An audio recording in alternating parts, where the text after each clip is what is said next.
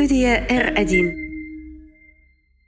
Привет, мы Глеб Слобин и Наталья Щанкина. Мы психологи и создатели проекта «Психологической поддержки мужчин. Прямой диалог». Мы ведущие третьего сезона подкаста «Включи психолога». И следующие 10 выпусков будут посвящены мужчинам, мужской психологии и вопросам, которые волнуют их больше всего. Мужские проблемы принято замалчивать. Мы поговорим о социальных мифах про мужчин и их психологических проблемах. О мужских страхах, сексе и пикапе. И даже о мужских слезах. Слушайте нас на всех платформах и в умных колонках. Этот подкаст будет полезен всем. Привет, с вами ваш любимый психологический подкаст, где мы абсолютно легально обсуждаем мужчин со специалистами. Таня Митина, это я, задаю тут вопросы. Специалисты Глеб Слобин, Наталья Щанкина отвечают на них. Привет. Всем здравствуйте. Привет. Мы решили поговорить про сепарацию. Модное слово. Вокруг много разговоров о том, что кто-то прошел сепарацию, кто-то проходит, кто-то никак не может это сделать, и поэтому вся жизнь у него идет не туда, куда он планировал.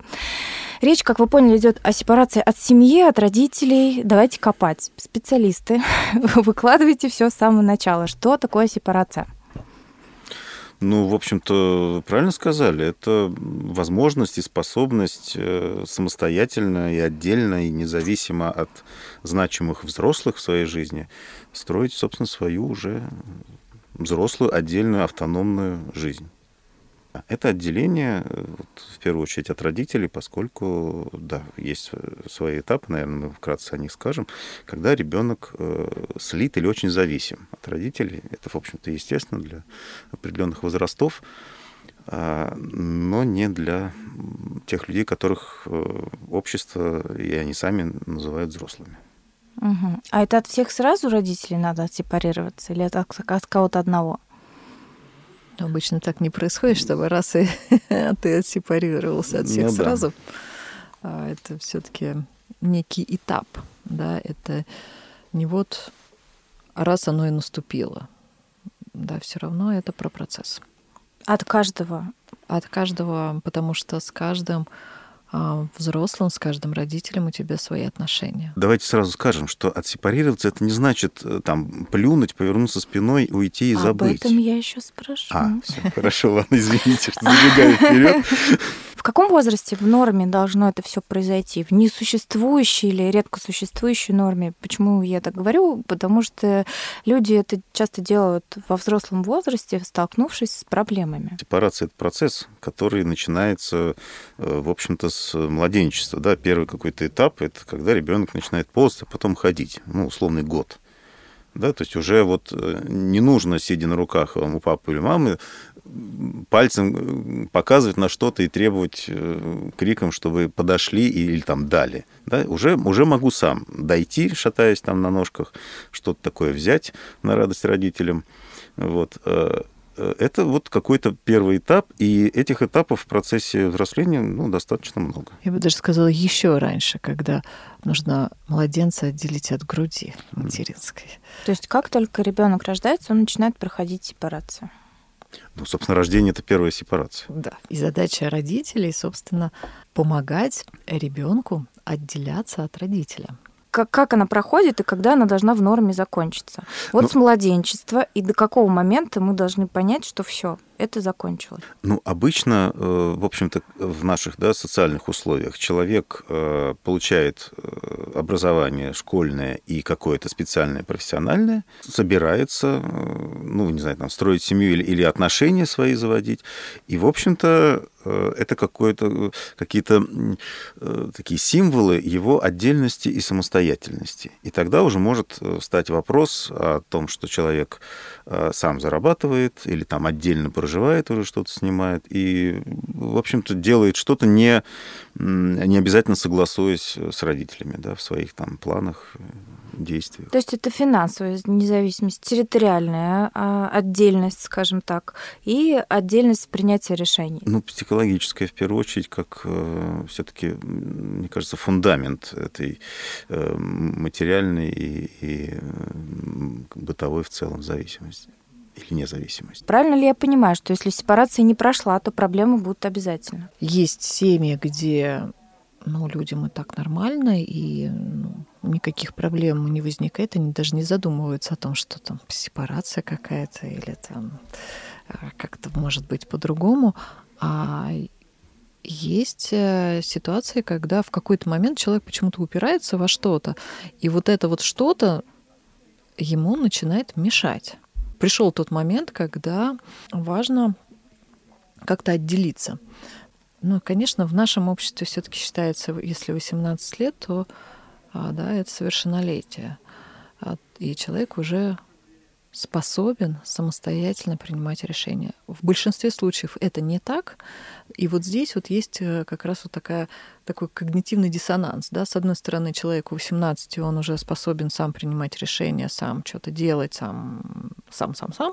А с другой стороны, он еще не способен для того, чтобы вот это все сам сделать. Некоторые способны, некоторые нет. Самый яркий пример — это подростковый период, потому что здесь вот этот самый сложный период для родителей, который нужно просто набраться терпения и пережить. Если подросток бунтует, на самом деле это даже хорошо. Это как раз и есть вот эта способность отделиться от родителя. Он жалуется, говорят, что это невозможно, что это какой-то ужасный ребенок, подросток, что вот он все вот, ну, что так не должно быть. На самом деле, вот если поразбираться более глубинно, да, считается, что да, если бунт сильный, то и возможности дальнейшие более перспективные, скажем так. О, да, серьезно? Да.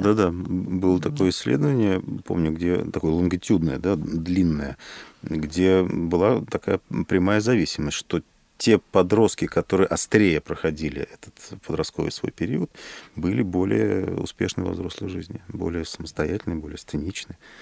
Но это, наверное, не значит, что если более-менее гладко все проходит, так за исключением всяких вспышек, то все капец, прям не будет успешным и все тут. Нет, не значит, конечно. В обратную сторону не работает, я надеюсь.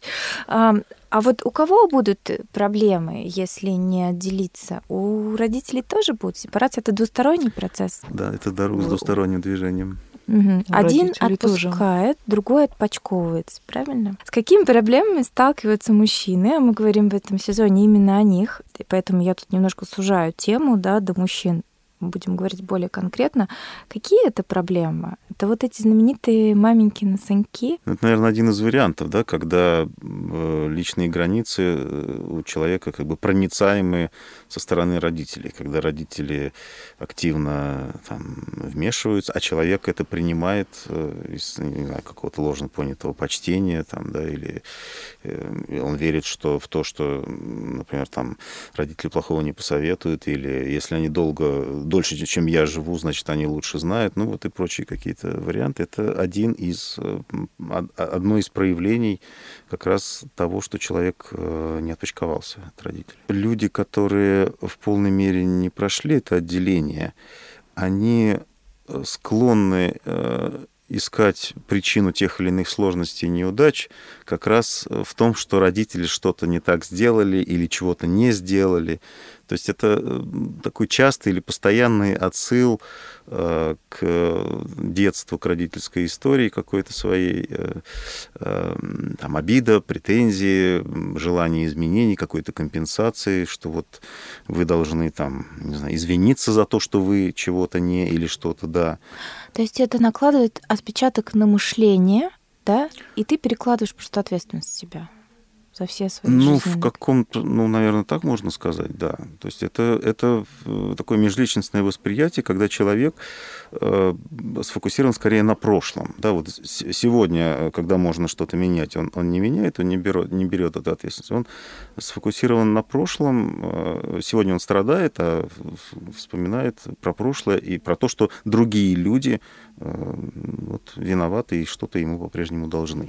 Да, он как бы не берет ответственность за себя и за свою жизнь здесь и сейчас. Ох, такая сбитая вот эта история, конечно, тоже. Возьми ответственность за свою жизнь. Но на самом деле она, с одной стороны, конечно, очень избитая, но с другой стороны, это очень видно.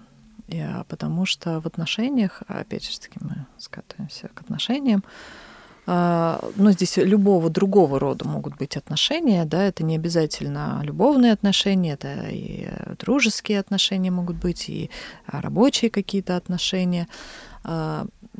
Тем или так или иначе человек будет себя проявлять как-то, знаете, тоже есть такое слово про инфантильность, да, некую, как-то так, по-детски. А что это значит? Это когда я не могу, ну, признать какие-то, и с одной стороны, свои, ну, хочется сказать, ошибки, да, но здесь не обязательно речь может идти про ошибки, да, какую-то свою именно ответственность за что-то. Когда мне хочется, ну, сказать, что вообще-то я тут типа ни при чем, а это вообще все они, это вообще все про них, а не про меня. Когда фокус внимания направлен, вот как Глеб сказал, да, вовне, нежели на себя. Как будто бы я тут вот, ну, тот самый ребенок, который может только получать. Мне все должны по какой-то причине. Есть другая сторона того же самого, и она в меньшей степени воспринимается как проблемная. Это когда уже взрослый человек боится разочаровать родителей, да, то есть ему важно, чтобы они вот как-то хорошо о нем там думали, и он испытывает какое-то такое неоплатное чувство должника. Вот если родитель что-то сказал и сделал, то все, вот, подорвался и полетел там на другой какой-то конец Москвы, не знаю, или чего-то еще, отставив все свои дела, в том числе там семейные, например. Это тоже, это выглядит как очень, ну, как-то так социально приемлемо, да, как человек, заботящийся о родителях, но это тоже может быть формой несепарированности, неотделенности от родителей, когда он все равно воспринимает себя как, в первую очередь, там, не знаю, мамин сын, папина дочка, неважно. Когда он начинает терять себя как взрослого человека. Ну, вот, кстати, чтобы не скатываться все время в отношения, как ты говоришь, такой пример. Я тут встретила недавно очередной денежный курс, обожаю просто, по успеху, успешному и всему такому. И там все продажи этого самого курса, они были построены... Я думаю, мне, может, тоже надо... Вот они были построены, вот эти продажи, на вот этой самой сепарации. То есть, дескать, чтобы работать с, прости господи, денежным мышлением, ты обязательно должен эту сепарацию пройти, иначе никак не работает. Говорили создатели курса. У меня возник вопрос. Вот живет человек, никого не трогает. И тут он понимает, что у него, например, есть долги, он не может зарабатывать, или он как-то не умеет с деньгами обращаться, там, копить не получается, разные могут быть финансовые проблемы. Вот это может быть реально сигналом того, что ты не прошел сепарацию. То есть как вот эти люди, создатели вот этого курса по денежному мышлению, как они дошли до вот этого смысла продавать через сепарацию? Слушай, ну, наверное, это нужно, конечно, у них спрашивать, как они до этого дошли. Но у меня есть версия. Моя версия сводится как раз к тому, про что я начала говорить, про вот это вот ощущение, что мне должны. Пока есть ощущение, что мне кто-то должен, я не могу пойти и сам это реализовать. То есть я все время сижу и жду, что каким-то магическим образом мне это приплывет, или кто-нибудь меня спасет, или еще что-то. Как это связано, может быть, с детской историей? Ну, вообще, ребенок сидит и ждет. Да? У него нет тех ресурсов, которые есть у взрослого. Он не может пойти и, там, не знаю, заработать 100 рублей. Он будет ждать от родителя, который даст ему эти деньги. Потому что, когда мы сидим и вот в этом ощущении «мне должны», тут хочется сказать «вторичные выгоды». Но я понимаю, что мне сейчас придется тогда это как-то разворачивать, потому что на самом деле тут тоже есть, да, свои плюшки, которые человек получает, если он не становится взрослым. Но ему тогда не нужно отвечать за это. Но он сидит, например, там на какой-то определенной работе. Он хочет чего-то другого, но он сидит на этой работе по какой-то причине и ждет, когда ему что-то, когда как-то его жизнь поменяется волшебным образом.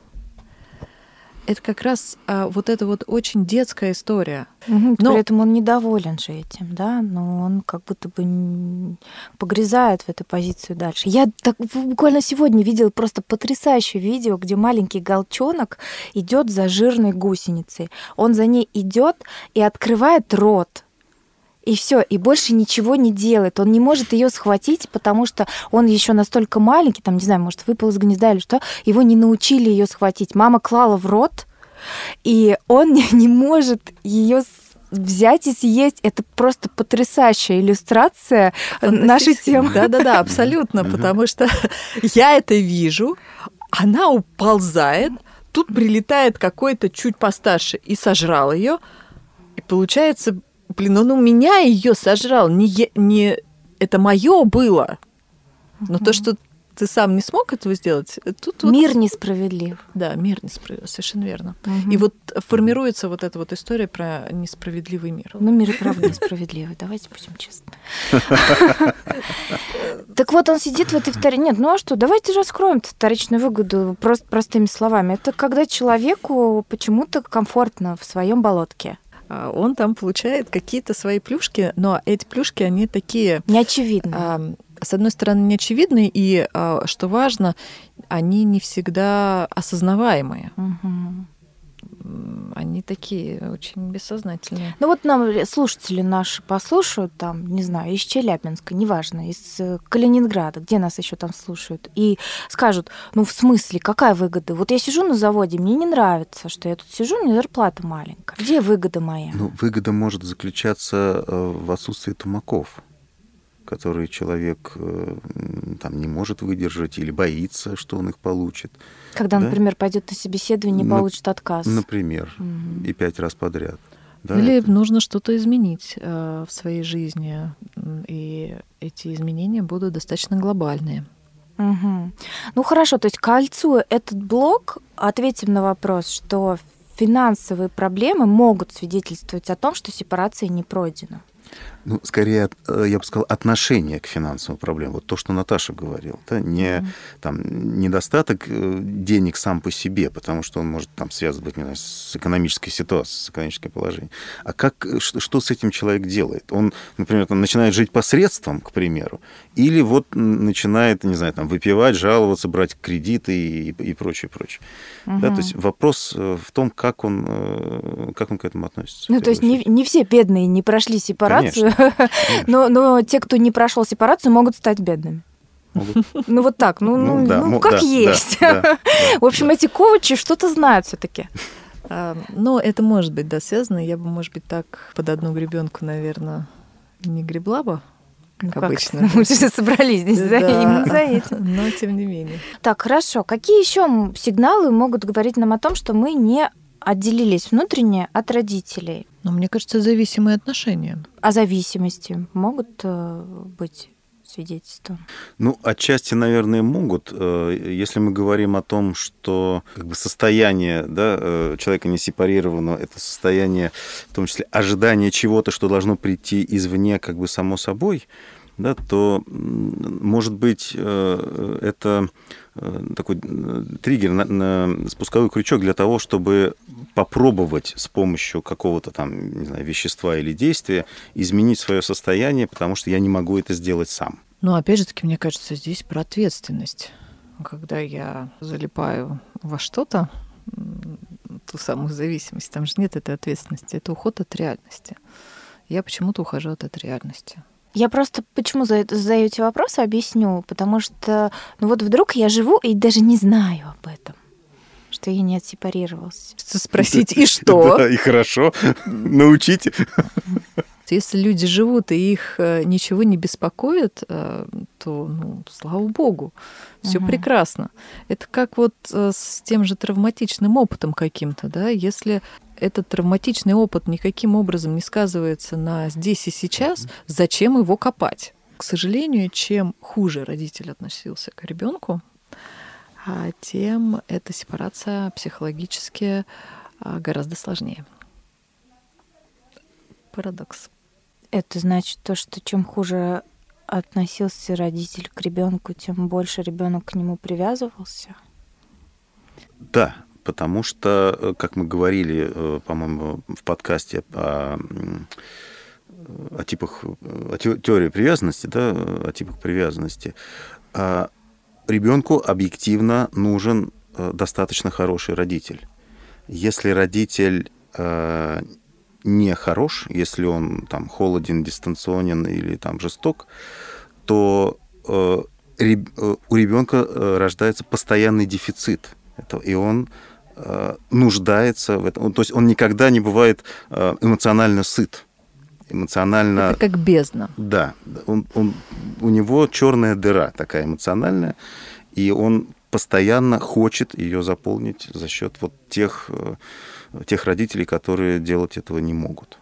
Как безопасно отсепарироваться и сохранить связь? Потому что, возвращаясь, Глеб, к вашему самой первой мысли, которую вы сказали, ведь можно, бывают же перегибы, можно же совсем, забыть же родителей. Мы видим эти истории, кучу каких-то совершенно обездоленных стариков, у которых при этом есть и дети, и внуки где-нибудь там в условном городе, а они остаются в деревне абсолютно брошенные. Отсепарировались, что называется. Физически отсепарировались, а психологически мы этого не знаем, насколько это произошло так. Скорее всего, я бы вот здесь как раз и говорила бы, скорее всего, наоборот. Потому что чем человек делает такую огромную дистанцию, это означает, что он не свободен. Все-таки есть какие-то простые культурные вещи, которые мы в обычном смысле делаем. Да? Мы говорим «здравствуйте», мы говорим «до свидания», там, открываем перед кем-то дверь, там, не знаю, несем тяжелую сумку. И поэтому поздравить там, родителя с днем рождения, раз в год там, приехать или сделать какой-то перевод, если человек этого не делает, то возникает вопрос, да, а как же он, каким способом он изгладил из своей памяти первые 15-20 лет своей жизни. Вот этот ответ, который я хотела услышать. То, что нас от окончательной сепарации, разделения друг от друга отделяют, наверное, какие-то культурные, воспитательные, морально-нравственные, нормы ограничивают нас здесь. Мне кажется, что все-таки, когда мы говорим о окончательной сепарации, мы имеем в виду о том, что меняется качество наших отношений с родителями. Мы перестаем быть зависимы от них, они перестают быть такими благодателями, а мы благополучателями. Да? Мы становимся взрослыми людьми, но это не значит, что между нами не может быть отношений. Это очень важно. Да, что мы тогда... Это просто другие отношения. Отношения благодарности, отношения какого-то условного равенства, да, во всяком случае в каком-то там, финансовом, экономическом, бытовом плане. Да. Но они могут быть вполне себе дружескими, эти отношения. И так же, как мы испытываем потребность в дружеском общении, также мы и можем поддерживать эти отношения с родителями, и это не будет означать, что мы не сепарировались. И мне кажется, что важное уточнение такое от меня, как вообще от обывателя. Мне кажется, иногда все-таки бывают ситуации, когда надо все бросить, включая свою жизнь, и помочь, маме. Бывают же такие ситуации? Конечно, бывают. Да, мы просто говорили о том, что если это происходит постоянно и регулярно, если любая просьба родителей, она заставляет человека все свои планы менять или отменять. Да? Здесь вопрос о мере скорее. Когда жизнь другого подчиняет... Да, человек подчиняет свою жизнь жизни другого, не остается своей собственной жизни. Вот в этих случаях. У меня тогда каверзный вопрос. Вот мама просит у сыночки денег. Сыночка не может их дать, нет у него. И он отказывает и живет с чувством вины. Это он не отсепарировался? Вот это чувство вины бесконечное за то, что ты чего-то сейчас в данный момент сделать не сможешь. Это красный флаг. Мне кажется, это в каждом конкретном случае нужно разбираться, о чем идет речь. Потому что если это разовая акция и о том, что человек не смог, ему правда жаль, что он не смог. Он правда может испытывать эту вину. И это нормально. И это нормально. Об этом вопрос. Это нормально. Конечно, мы же все люди, угу. Да. У мужчин, как мы уже говорили, это может быть острее, потому что он как... да, как мужчина, как сын, в том числе, да. На него больше надежд, что ли. Да, надежд больше, и вот он тут не оправдал эти ожидания. Но я хотел ухватиться за слово «бесконечное». Вот мне кажется, если бесконечное чувство вины, то это все-таки про непройденную сепарацию. Потому что бесконечность – это характеристика детских переживаний, когда они все вот в масштабе жизни. А вот еще такая вот история манипулятивная. Наблюдая картину, вот, например, со стороны мам, да, давайте посмотрим. Это не мой пример, мама у меня вообще святая, мама, если ты слушаешь, ты лучше всех. Так вот, мама манипулирует чувством вины. Вот эти вот словечки «ты меня в могилу сведешь», или вот я помру, тогда делай, да, или просто здоровьем всячески пытается выманивать, например, взрослого сына из его собственной семьи для своих нужд. Вот это значит то, что мама не прошла сепарацию? Ну, наверное, это один из ответов. Можно предположить, что для такой мамы важны отношения, при которых есть там ребенок, который тот или иной функционал исполняет. Тот, который она по тем или иным причинам, не знаю по каким, не хочет делать сама. Добавлю, что это скорее про их некую коммуникацию, которая выстроилась изначально. Это не вчера случилось, а это было уже какой-то период времени. Вернее, всегда было, я бы вот так сказала, да. И это, конечно, про отношение как к объекту, когда мать относится к сыну как к объекту, как к некому, вот как Глеб сказал, функционалу, как к части, ну, например, себя. Это один из вариантов, а есть другой вариант, как к функции, ну, например, она его делает замещающей фигурой, например, своего там мужа. И тогда это, ну, вот... И тут мы плавно подходим к теме свекровь. Катастрофическая история. Но я думаю, что здесь мы даже не подойдем к этой теме, просто потому что это будет невозможно, что такая мать не даст своему сыну иметь какие-либо отношения, в принципе. У нее отношения с ним. Это все. Да, чтобы меня так правильно поняли психологически, да, что это правда большая сложность, большая проблема. Увидеть это можно только со стороны, и, как правило, говорить что-либо там, таким матерям, ну, практически бесполезно что-либо. Я тут пользуюсь случаем, вашим приемом, где вы вставляете телефон. Я скажу, что у нас есть большой красивый выпуск про свекровь в другом нашем проекте «Студия R1». Она называется «Меня бесит свекровь». С психологом Анастасией Кордиакос мы там обстоятельно поговорили, разобрали разные истории. Я почему спросила про эти манипуляции? Встречаются очень часто. Вот очень уж часто. Прям вот... Ой, руки болят, не могу, так болят руки, может, какую-то мне надо мазь или что-то еще. А зачем ты, мама, моешь посуду руками? Вот же стоит посудомойка. Ну, я это все не люблю, я это все не понимаю, это вот там вот эти кнопки нажимать. И моет, и намывает, и продолжает жаловаться. У нее тут тоже какая-то вторичная выгода, что ли, или что? Что пожалели? Ну, внимание, конечно, тут же очень много всего получается. Да, то есть такая простая бытовая ситуация, а так много всего. Конечно. И внимание, и бессознательно это ведь про то, что кто-то станет лучше меня, тут вот, да, займет моё место, ну и так далее, да. Вспоминая какие-то, может быть, даже консультации, думаю о том, что, наверное, может быть и такое, когда родитель застревает в каком-то своем вот этом ощущении того, что его бросили. Именно как бросили, на самом деле, как маленького ребенка того самого. что это уже тогда становится... Смена ролей. Да, смена ролей, совершенно верно.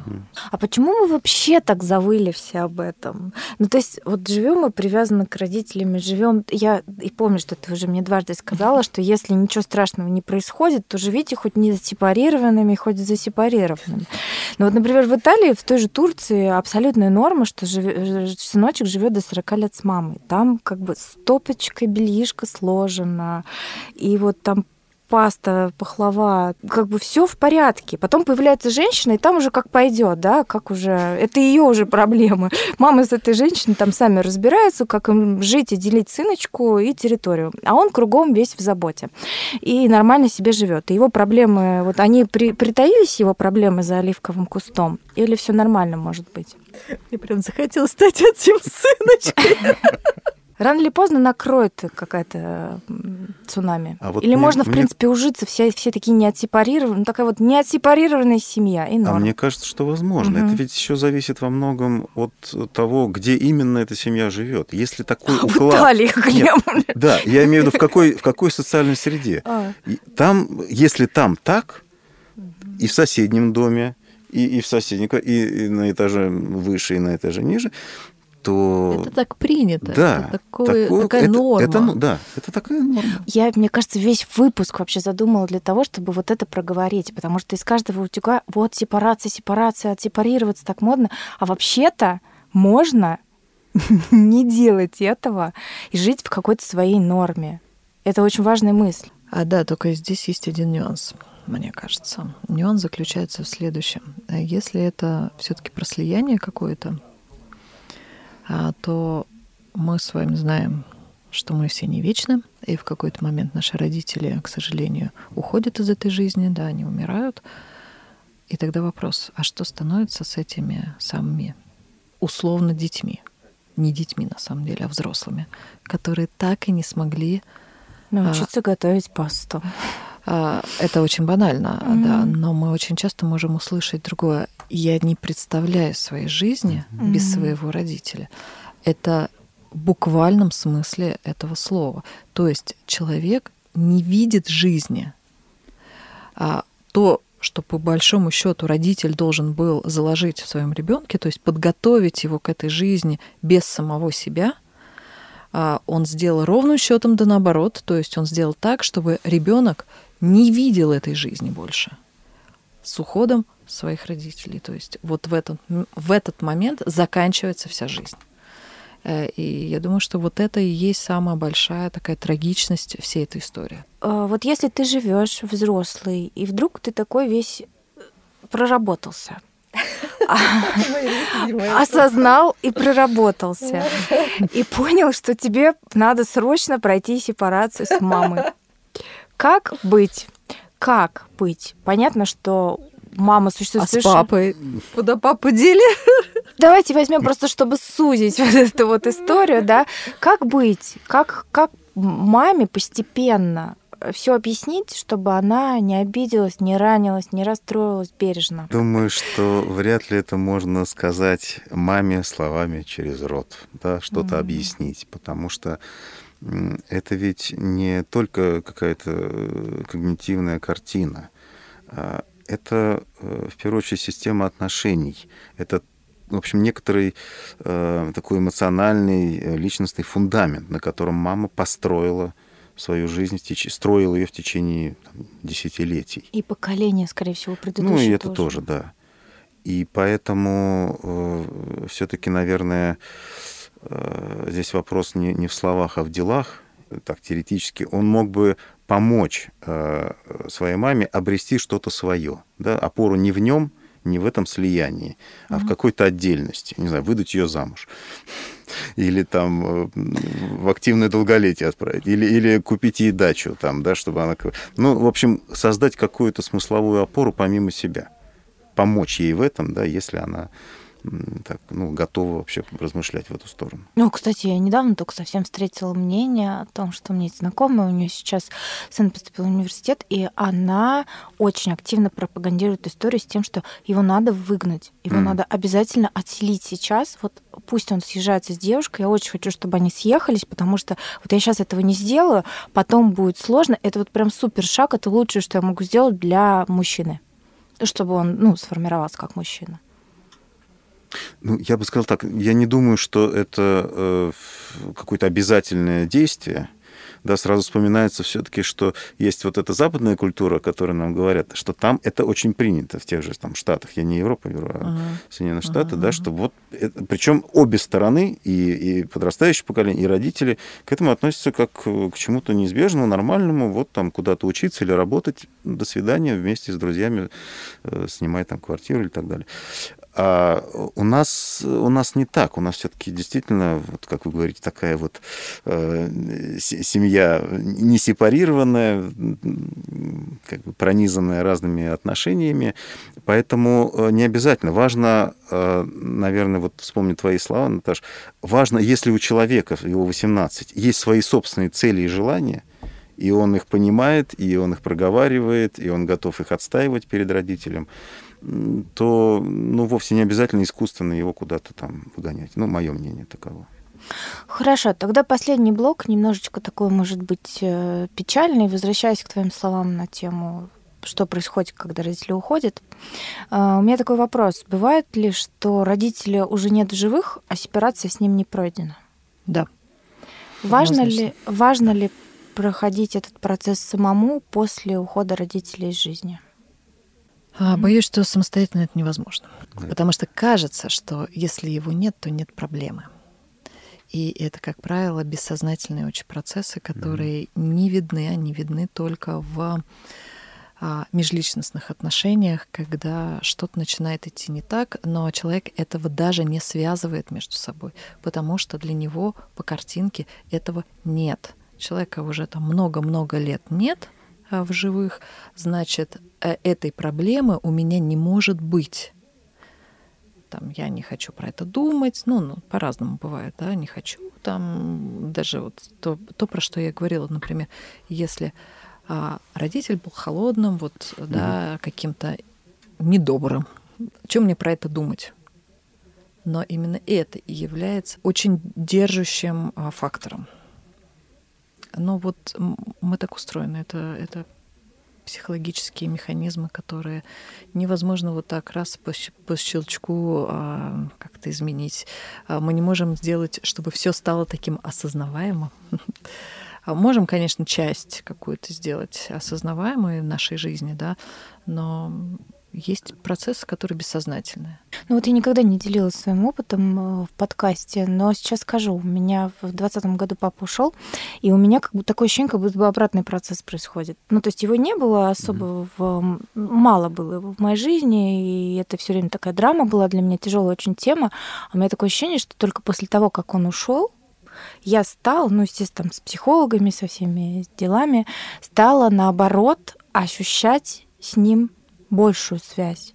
Я стала выискивать похожести наши. Я стала находить в себе какие-то вещи, которые вот я раньше, например, их не ощущала, а сейчас думаю, боже, я просто под копирку, как он. Если раньше это была болезненная тема, и больше было про отрицание и невозможности к этому присоединиться, то благодаря собственному желанию с этим справиться и на помощи со стороны удалось увидеть, что это обычно, собственно, пройти ту самую сепарацию, увидеть в этом человека, который своими какими-то недостатками и... Да, я тут лишь просто рассказала, поделилась для того, чтобы подчеркнуть вот этот парадокс. Сепарироваться для того, чтобы обрести связь. Да. Да, это очень важно, мне кажется. Вот то, про что ты сейчас сказала, и это очень так вызывает очень много теплоты и какого-то уважения. Да, и это очень интересно. Парадоксальность этой мысли меня занимает очень сильно. Я, в общем, думаю, что мы на этой лирической ноте будем заканчивать. Я скажу свою любимую фразу «Мне все понятно». А у меня много любимых фраз, слишком в этом подкасте. Давайте послушаем, что думают наши слушатели на тему сепарации. И слушайте подкасты студии R1. Всем пока. До встречи. Всем пока. Слушай, я живу отдельно от родителей, уже довольно длительное время.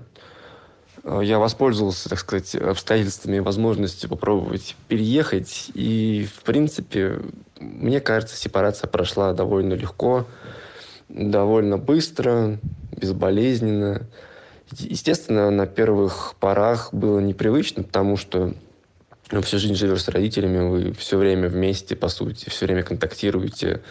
И тут внезапно все прекращается. Потребовалось какое-то время, конечно, на адаптацию. было немножко тревожно, грустно. Все-таки как-то привык уже к этим людям. Плюс я единственный ребенок в семье. У нас, естественно, узы крепче, как мне кажется, чем это в многодетных семьях. Там, мне кажется, проще к такому относиться. Вот. Ну, месяц-полтора, наверное, да, я как-то немножечко переживал, грустил. А потом погрузился в свою рутину, работа, какие-то там моменты обустройства нового места жительства. В общем, я легко к этому адаптировался. Приезжал в гости раз в недельку там иногда, потом чуть реже и, в принципе, привык уже жить отдельно. Вот как-то так. Я могу сказать, что этот процесс не совсем прост, даже, я бы сказал, совсем непросто происходил, потому что я привык к своей большой семье, у меня младшие братья, сестра, у меня родители, и когда первое время я начал жить один, первые месяца 3 телевизор, когда я находился дома, в принципе, я не выключал. То есть я захожу в квартиру, сразу же включаю, чтобы не появлялось вот это ощущение гнетущее одиночества, пустой квартиры. А я съезжал еще зимой, это вообще холод, тоска, ужас. И зашел, включил телевизор и не выключал. Первые месяцы вообще даже спать. Ставил телевизор на минимум звук, шел спать и так и оставлял ночничок. И телевизор там где-то что-то в тишине разговаривает на кухне. Вот так это происходило. 3 года назад покинул свой отчий дом, чтобы переехать в Москву, ибо в Москве у меня университет. Нужно было учиться. Сложностей было очень много. Никто уже тебе так не помогает, никто не за тобой ухаживает, тебя кидают, во-первых, в незнакомый город, во-вторых, в какое-то море самостоятельности, где ты резко учишься всему, чему не научился дома. У тебя больше мыслей в голове, ты уже как-то делаешь все домашние дела сам, зарабатываешь себе на пропитание сам. Вот, было тяжело. Поначалу часто созванивался с мамой, и сейчас продолжаю. Но со временем как-то привыкаешь. Понимаешь, что это вот твоя жизнь, ты повзрослел, но легче не всегда становится от этого. Конечно, понимаешь, что какое бремя легло на твои плечи, если можно так сказать, потому что такого мини-контроля над тобой уже нету, и ты вроде как радуешься, потому что вот ты самостоятельный, ты так долго ждал вырваться из дома, а потом начинаешь грустить по дому. Так было у меня, по крайней мере. Очень скучать и по маме, по своему месту жительства родному, по друзьям, по своим улочкам, по какой-то заботе, тепле, потому что в московском общежитии такого маловато. Так что сколько бы лет ни прошло, мне кажется, все равно буду скучать по отчему дому, как поэты, которых отправляли в ссылку. Студия R1.